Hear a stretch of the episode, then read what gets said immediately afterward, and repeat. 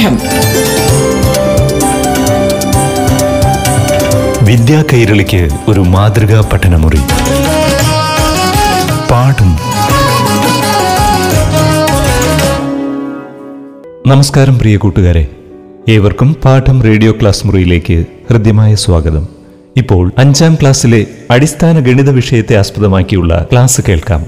അറിവുകൾ പകരുന്നത് അധ്യാപകനായ റാഫി.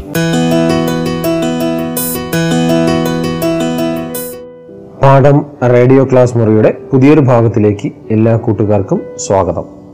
ഇന്നത്തെ ഭാഗത്തിലൂടെ അഞ്ചാം ക്ലാസ് ഗണിതശാസ്ത്രത്തിലെ വരകൾ ചേരുമ്പോൾ എന്ന അധ്യായമാണ് നാം ചർച്ച ചെയ്യുന്നത്.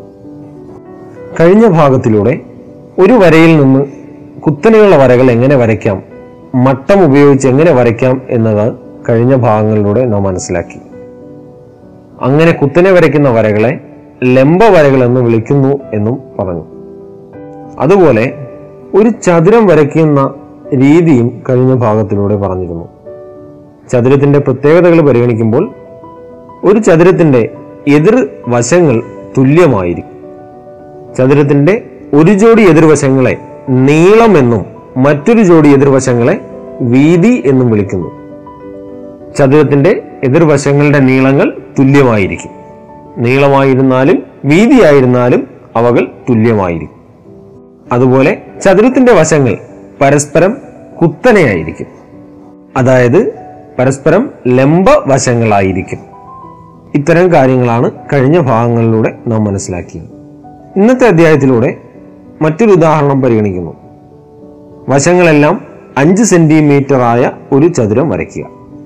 കഴിഞ്ഞ ഭാഗത്തിലൂടെ ചതുരം വരയ്ക്കുന്നത് പറഞ്ഞപ്പോൾ ആദ്യത്തെ വശം വരച്ചതിനു ശേഷം അല്ലെങ്കിൽ ആദ്യത്തെ ഒരു നീളം വരച്ചതിനു ശേഷം അതിലെ രണ്ട് ബിന്ദുക്കളിൽ നിന്ന് കുത്തനെയുള്ള ഒരേ നീളമുള്ള രണ്ട് വരകൾ വരയ്ക്കുന്ന കാര്യമാണ് പറഞ്ഞത്. ഇവിടെ ആദ്യത്തെ ഒരു നീളം അത് അഞ്ച് സെന്റിമീറ്റർ ആണ്. എല്ലാ നീളങ്ങളും അഞ്ച് സെന്റിമീറ്റർ ആണ് എന്ന് ചോദ്യത്തിൽ പറഞ്ഞിട്ടുണ്ട്. ആദ്യത്തെ നീളം അഞ്ച് സെന്റിമീറ്റർ ആണ്.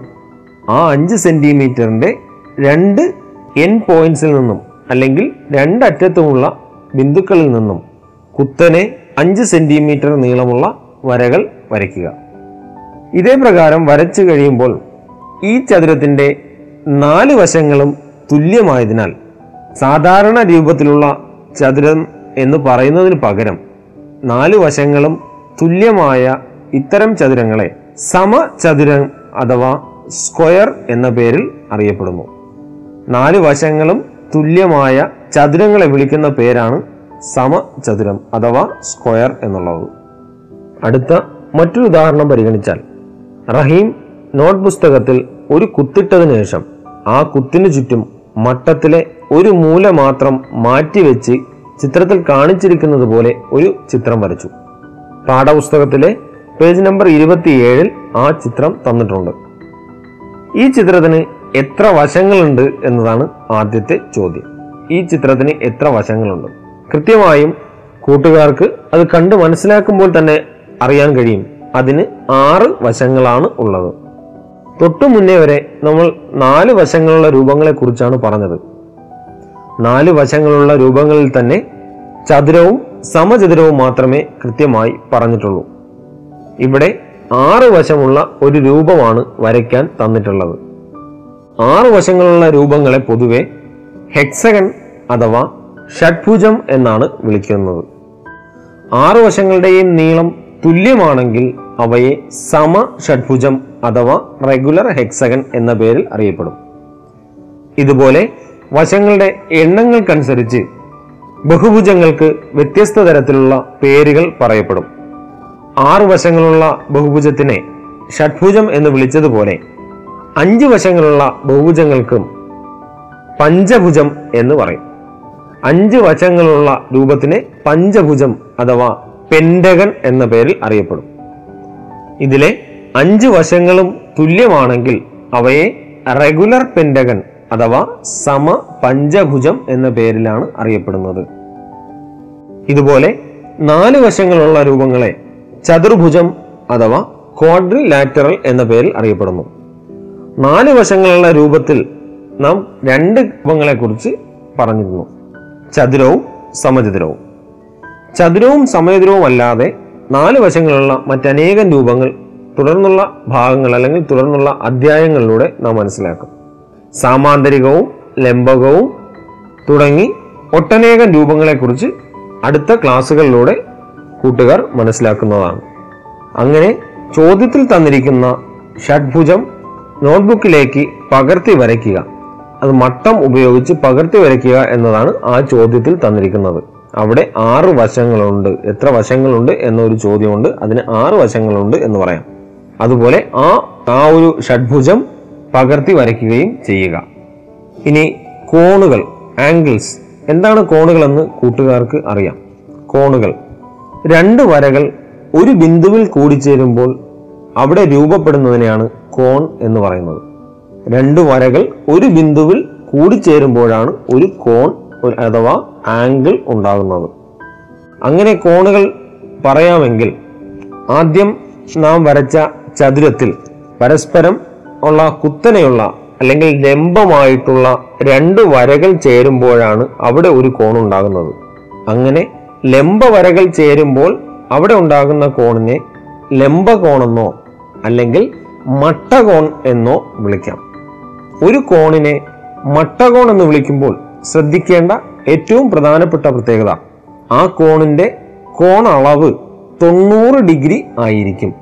ഇങ്ങനെ കോണളവുകൾ മനസ്സിലാക്കുന്നതിന് വേണ്ടി നാം ഉപയോഗിക്കുന്ന ഉപകരണമാണ് കോൺ മാബിനി അഥവാ പൊട്രാക്ടർ പരസ്പരം ലംബമായ രണ്ട് വരകൾ ചേരുമ്പോൾ ഉണ്ടാകുന്ന കോണ് മട്ടകോണാണെന്ന് പറഞ്ഞു.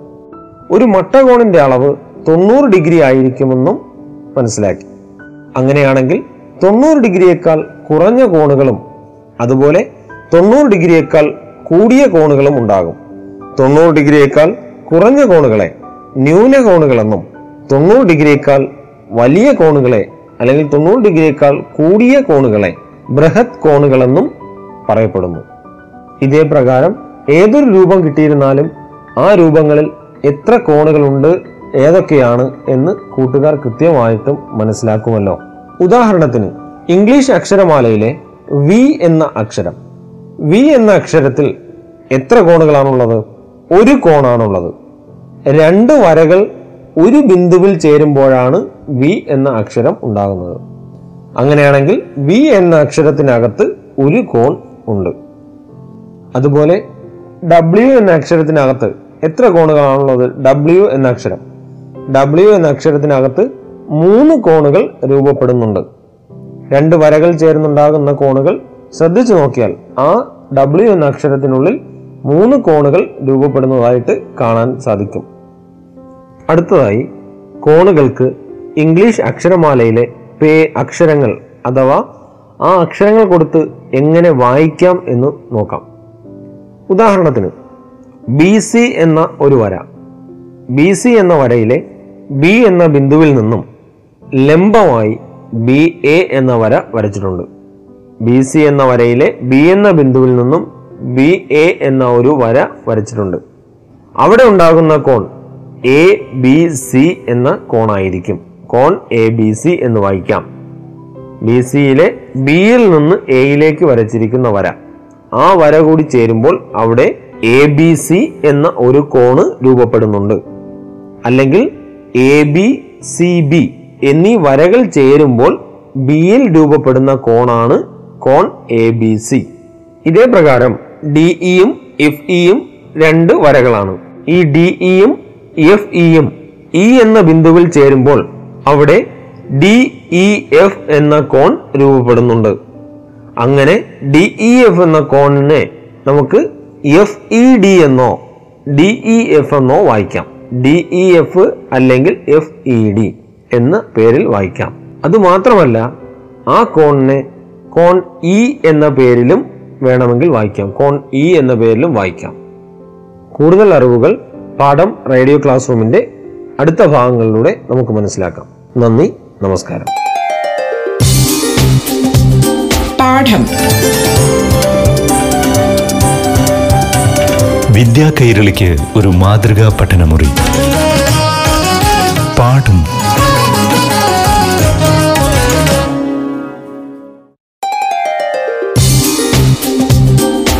പാഠം വിദ്യാ കൈരളിക്ക് ഒരു മാതൃകാ പഠനമുറി. പാഠം. നമസ്കാരം പ്രിയ കൂട്ടുകാരെ.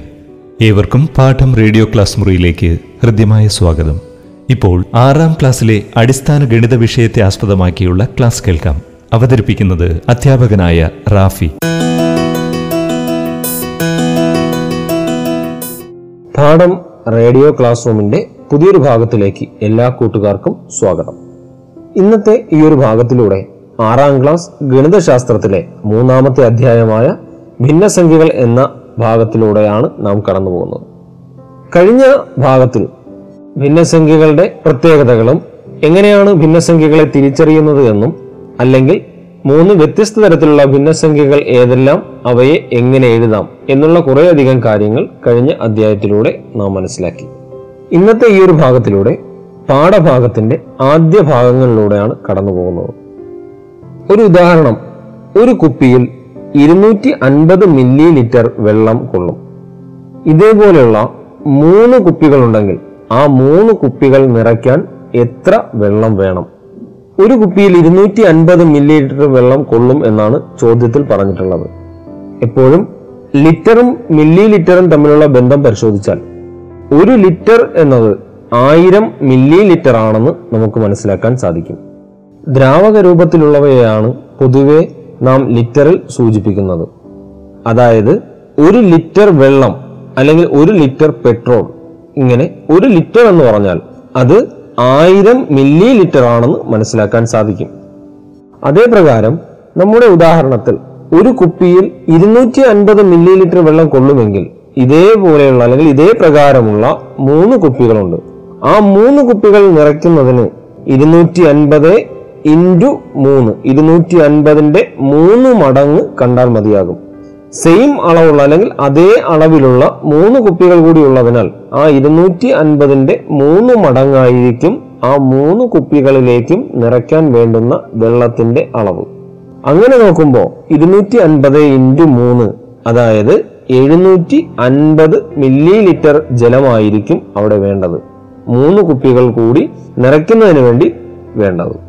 ഇനി ഇപ്പോൾ നാം പറഞ്ഞ ഈ ഉദാഹരണത്തിലെ ഭിന്നസംഖ്യാ രൂപങ്ങൾ ഒന്ന് പരിശോധിക്കാം. അതായത് ഒരു ലിറ്റർ എന്നത് ആയിരം മില്ലി ലിറ്റർ എന്നതാണെന്ന് എല്ലാവർക്കും അറിയാം. അങ്ങനെയാണെങ്കിൽ അഞ്ഞൂറ് മില്ലി ലിറ്റർ ആയിരത്തിന്റെ പകുതിയാണ് അഞ്ഞൂറ്. അഞ്ഞൂറ് മില്ലി ലിറ്റർ എന്നതിനെ എത്ര ലിറ്റർ ആയിട്ട് നമുക്ക് പറയാൻ സാധിക്കും?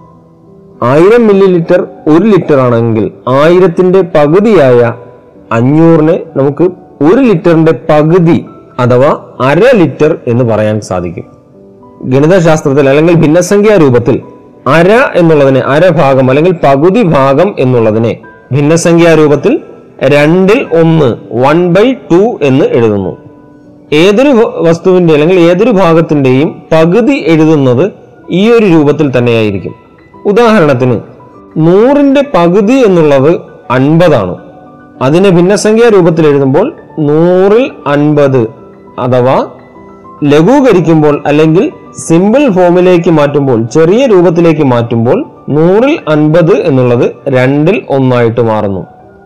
പൊതുവെ പകുതി എന്നതിനെ രണ്ടിൽ ഒന്ന് എന്നാണ് സൂചിപ്പിക്കുക. അങ്ങനെയാണെങ്കിൽ അഞ്ഞൂറ് മില്ലി ലിറ്ററിനെ നമുക്ക് അര ലിറ്റർ അഥവാ രണ്ടിൽ ഒന്ന് ലിറ്റർ എന്ന് പറയാൻ സാധിക്കും. ഇതുപോലെ ഇരുന്നൂറ്റി അൻപത് മില്ലി ലിറ്ററിനെയും എഴുന്നൂറ്റി അൻപത് മില്ലി ലിറ്ററിനെയും നമുക്ക് ഭിന്നസംഖ്യാ രൂപത്തിൽ എഴുതുവാൻ സാധിക്കും. ഇരുന്നൂറ്റി അൻപത് ഗ്രാം അല്ലെങ്കിൽ ഇരുന്നൂറ്റി അൻപത് മില്ലി എന്നൊക്കെ സൂചിപ്പിക്കുന്നത് കാൽ കിലോ അല്ലെങ്കിൽ കാൽ ലിറ്റർ എന്നാണ് സാധാരണ പറയാറ്. കാൽ ഭാഗം എന്നുള്ളതിനെ ഭിന്നസംഖ്യാ രൂപത്തിൽ നാലിൽ ഒന്ന് എന്നെഴുതും. നാലിൽ ഒന്നിനെയാണ് കാൽ ഭാഗം എന്നെഴുതാറ്. അതായത് നാല് തുല്യ ഭാഗങ്ങൾ എടുത്തതിൽ ഒരു ഭാഗം അതിനെയാണ് കാൽ ഭാഗം നാലിൽ ഒന്ന് എന്ന് പറയുന്നത്. ഒരു ഉദാഹരണത്തിന് നാല് ത്രികോണങ്ങൾ നമ്മുടെ ഫിഗറിലുണ്ട് അല്ലെങ്കിൽ നമ്മുടെ നോട്ട്ബുക്കിൽ വരച്ചിട്ടുണ്ട്. അതിൽ ഒരു ത്രികോണത്തിനെ മാത്രം ഒരു പ്രത്യേക കളർ ഉപയോഗിച്ച് സൂചിപ്പിച്ചിരിക്കുന്നു അല്ലെങ്കിൽ ഷെയ്ഡ് ചെയ്തിരിക്കുന്നു. അങ്ങനെയാണെങ്കിൽ നമുക്ക് പറയാൻ സാധിക്കും ആ ഷെയ്ഡ് ചെയ്തിരിക്കുന്ന ത്രികോണങ്ങളുടെ എണ്ണം ആകെ ഉള്ളതിന്റെ നാലിൽ ഒരു ഭാഗമാണ് കാൽ ഭാഗമാണ് നാലിൽ ഒരെണ്ണം. ആകെ നാല് ത്രികോണങ്ങൾ ഉള്ളതിൽ ഒരു ത്രികോണമാണ് ഷെയ്ഡ് ചെയ്തിരിക്കുന്നത്. അപ്പോൾ അതിനെ നാലിൽ ഒന്ന് എന്ന് വായിക്കാം. ഈ നാലിൽ ഒന്ന് എന്ന് എഴുതുന്നതിനെയാണ് പൊതുവെ കാൽ ഭാഗം എന്ന് വായിക്കുന്നത്. അങ്ങനെയാണെങ്കിൽ ഇരുന്നൂറ്റി അൻപത് മില്ലി ലിറ്ററിനെ നമുക്ക് കാൽ ലിറ്റർ അഥവാ നാലിൽ ഒരു litre one by four litre എന്നെഴുതാൻ സാധിക്കും. നാലിൽ ഒന്ന് ലിറ്റർ. ഇതേ പ്രകാരം എഴുന്നൂറ്റി അൻപത് മില്ലി ലിറ്ററിനെയും നമുക്ക് ഭിന്നസംഖ്യാ രൂപത്തിൽ എഴുതുവാൻ സാധിക്കും. സാധാരണ അതിനെ മുക്കാൽ ലിറ്റർ എന്നാണ് വായിക്കാറ്. മുക്കാൽ ഭാഗം എന്നാണ് പറയാറ്. ആയിരം മില്ലി ലിറ്ററിൽ എഴുന്നൂറ്റി അൻപത് മില്ലി ലിറ്ററിനെ നാലിൽ മൂന്ന് അഥവാ മുക്കാൽ ഭാഗം എന്നാണ് പറയുക. ആ മുക്കാൽ എന്നതിനെ ഭിന്നസംഖ്യാ രൂപത്തിൽ നാലിൽ മൂന്ന് എന്ന് എഴുതാറുണ്ട്. നാല് തുല്യ ഭാഗങ്ങളിൽ മൂന്ന് ഭാഗങ്ങളെ പറയുന്നതാണ് നാലിൽ മൂന്ന്. നാല് തുല്യമായ ഭാഗങ്ങളുണ്ടെങ്കിൽ അതിൽ മൂന്ന് ഭാഗങ്ങളെ ചേർത്ത് പറയുന്നതാണ് നാലിൽ മൂന്ന്. ആ മൂന്ന് ഭാഗങ്ങളെ ചേർത്ത് വായിക്കുന്നതാണ് നാലിൽ മൂന്ന്. അതേ പ്രകാരം എഴുന്നൂറ്റി അൻപത് മില്ലി ലിറ്ററിനെ നമുക്ക് നാലിൽ മൂന്ന് ലിറ്റർ അഥവാ മുക്കാൽ ലിറ്റർ എന്ന് വായിക്കാം.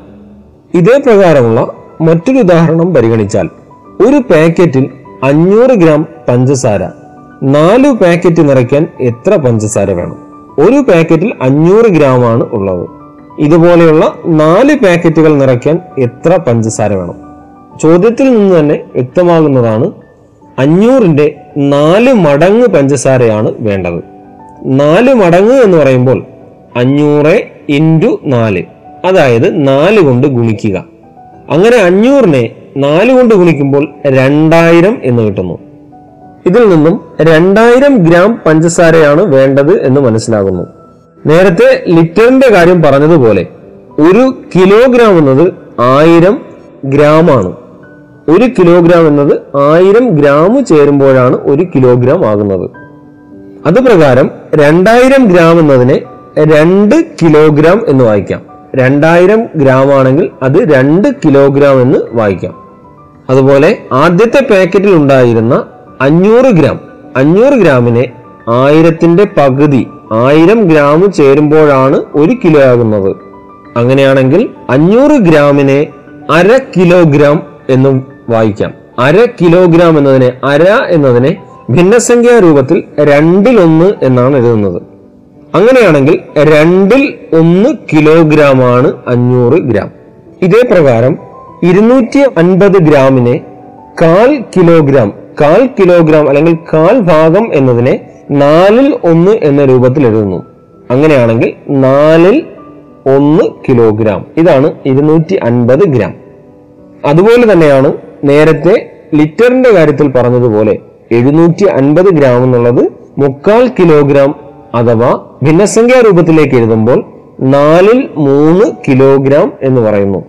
അടുത്തതായി ശ്രദ്ധിക്കേണ്ട ഒരു കാര്യം. നാലിൽ ഒന്ന് അഥവാ കാൽ ഭാഗം. നാല് കാൽ ഭാഗങ്ങൾ ചേരുമ്പോഴാണ് ഒരു ഭാഗമാകുന്നത്. അഥവാ നാല് കാൽ മീറ്ററുകൾ ചേർന്നാൽ ഒരു മീറ്റർ ആകും. അല്ലെങ്കിൽ നാല് കാൽ ലിറ്ററുകൾ ചേർന്നാൽ ഒരു ലിറ്റർ ആകും. നാലിലൊന്ന് ലിറ്ററുകൾ നാല് മടങ്ങുണ്ടെങ്കിൽ അത് ഒരു ലിറ്റർ ആയിട്ട് മാറും. ഇനി അഞ്ച് കാൽ ഭാഗങ്ങൾ ചേർന്നാൽ ഒരു ലിറ്ററിനോടൊപ്പം കാൽ ഭാഗം കൂടി ചേരുന്നു. അതായത് അതിനെ വായിക്കുമ്പോൾ ഒന്നേകാൽ ലിറ്റർ എന്ന് വായിക്കുന്നു. അഞ്ച് കാൽ ഭാഗങ്ങൾ ചേരുമ്പോൾ ഒന്നേകാൽ ലിറ്റർ എന്ന് വായിക്കുന്നു. ഈ ഒന്നേകാൽ ലിറ്ററിനെ എഴുതുന്നത് ഒന്നും നാലിൽ ഒന്ന് എന്നായിരിക്കും.